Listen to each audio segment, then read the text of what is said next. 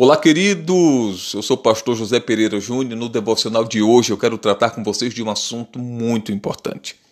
É impressionante como nós queremos que as coisas mudem nas nossas vidas, porém continuamos tomando as mesmas atitudes.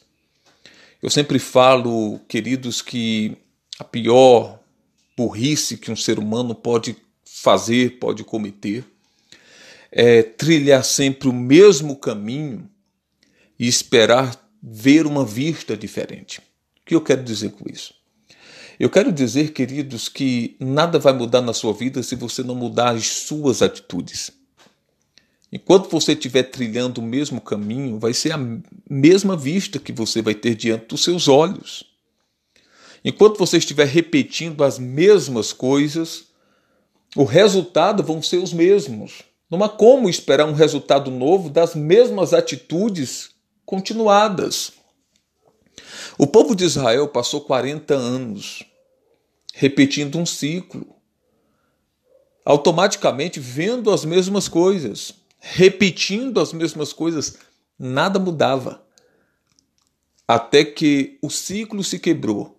Eles saíram do ciclo e eles andaram em linha reta, atravessaram o Jordão, venceram a cidade de Jericó e adentraram na terra prometida, na terra que mana leite e mel.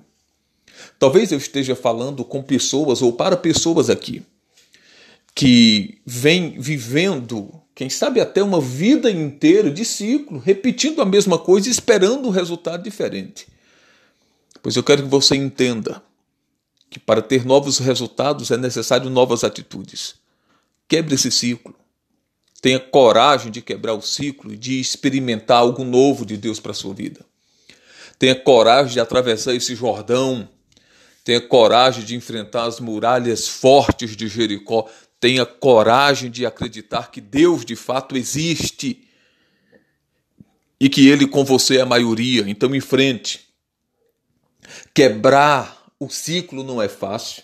É muito mais fácil repetirmos a mesma coisa. É muito mais fácil fazermos o mesmo. Mas se nós quisermos algo novo, nós precisamos tomar a, a atitude nova, precisamos tomar a atitude de quebrar o ciclo da zona de conforto, o ciclo de repetirmos apenas as mesmas coisas. Então, pense nisso, pense nisso. É preciso quebrar o ciclo. Pense nisso, analise e viva. Afinal de contas, foi para isso que você nasceu.